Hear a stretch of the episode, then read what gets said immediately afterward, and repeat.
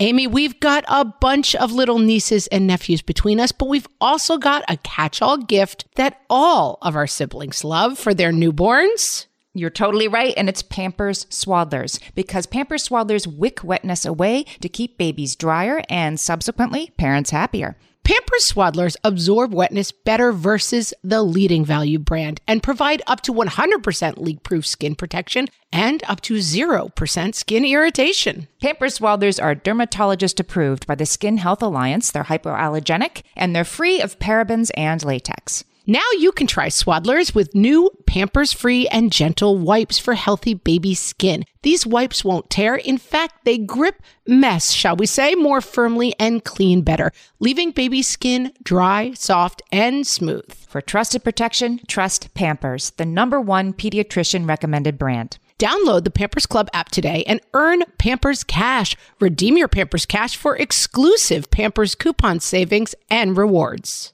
Only redeemable via Pampers Club. Pampers Cash has no cash value.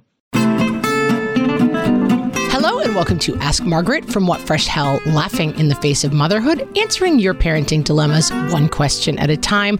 Today's question comes from our Facebook group, which you can always find at facebook.com forward slash groups forward slash what fresh hellcast.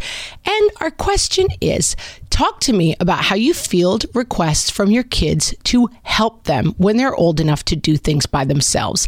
Like my 12 year old's constant request to make her breakfast, or my six year old who will often ask me to go fetch things for her that she forgot elsewhere in the house. I will often decline and tell them that they can do these things themselves, but I wonder couldn't they say the same thing to me when I ask for help? They're always very willing to help me when I ask, and I know they are probably looking at these requests of me in the same light. How do I reciprocate their willingness to help without teaching them learned helplessness? I like this question because it's kind of subtle and I have had this experience where a kid, let's say, knocks over their glass of milk at dinner, and my angry and short response is, well, nothing else to drink. I've talked to you about this. You need to be more careful. And then if I knock over my beer at the same meal, what do I do? I go up and I get myself another one.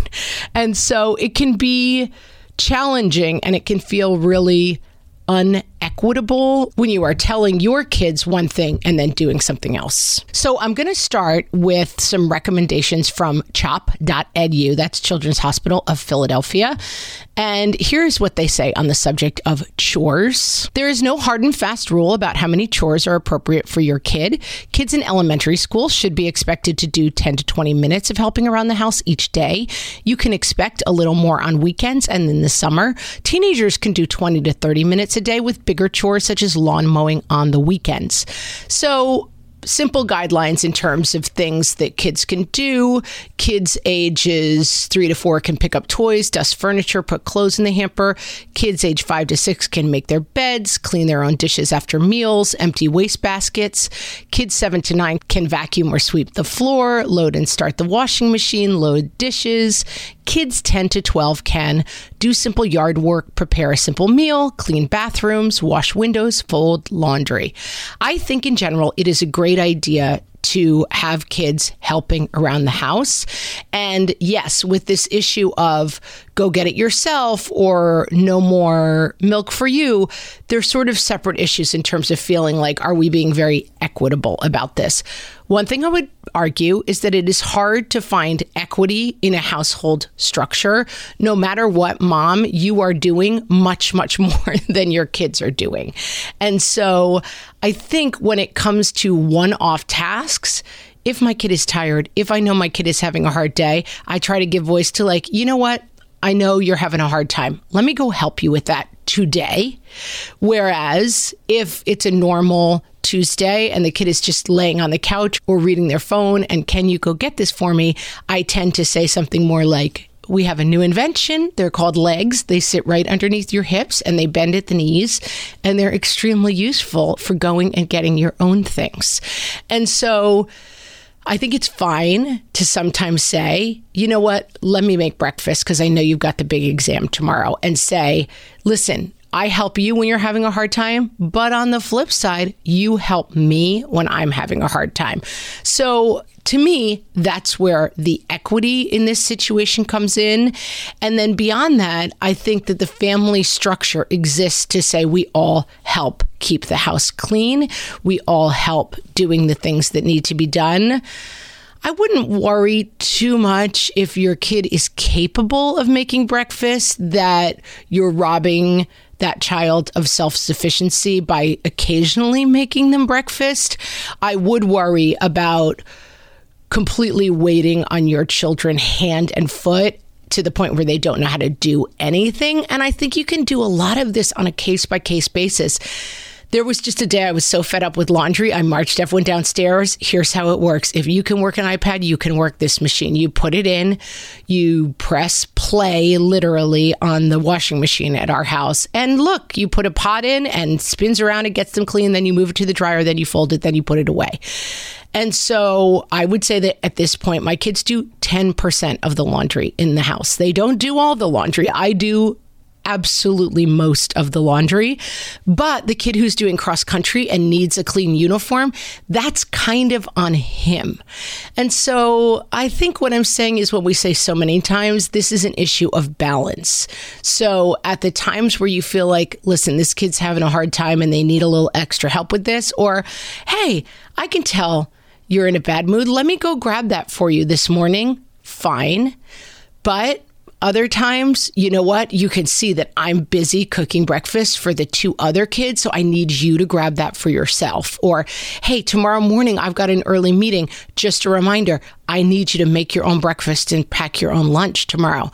I think the more you can give these things context, the more you will feel in control over what is going on in the house, and the more you will paint the picture for your children of, hey, we all chip in around here. When someone's having a hard time, we lift them up.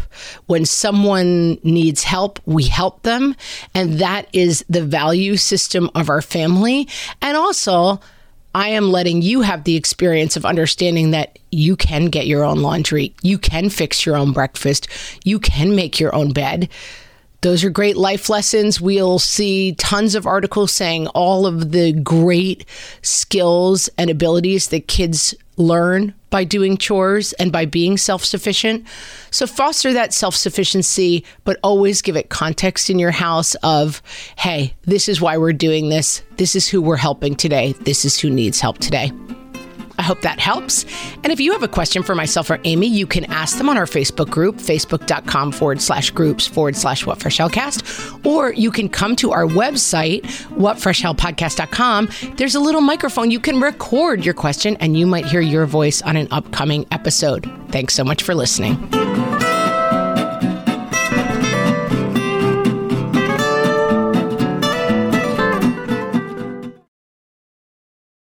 It comes to raising kids, there's so much to consider. Things like what do we feed them? When do we feed them? How do they sleep? What does it look like to raise kind kids? How does their nervous system work? How do I keep myself calm? What are my triggers? There's so much that comes into play, and we are distilling all of that information for you at Voices of Your Village podcast, where we bring experts in the field of early childhood and education and psychology and across the board so that you don't have to comb the internet for information you get to show up and hang out and have shame free, judgment free conversations and insights into what it looks like to raise kind, empathetic, emotionally intelligent humans. I'm Alyssa Blask Campbell. I have a master's degree in early childhood education. I'm a mom of two, and I am walking this journey right alongside you doing this work. Come hang out with me at Voices of Your Village, and we can dive into real conversations with actionable tips.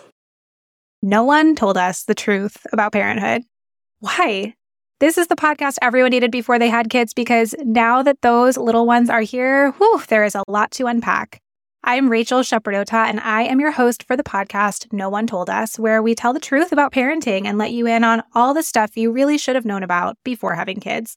I am the founder of Hey Sleepy Baby, but this podcast is so much more than sleep. We'll be diving into all the topics that you really care about and need to know while you do your best job raising those adorable tidy humans. Our goal is to just make you feel less alone and less overwhelmed. There are so many things that no one tells us before becoming a parent. And I think that we should really pull back the curtain on becoming a first time or second time mom or dad to share the good, the bad, and the ugly. We'll have a little education, a little fun, and a whole lot of heart that goes into each and every episode. So join me and our amazing guests each week to hear us talk about what no one told us.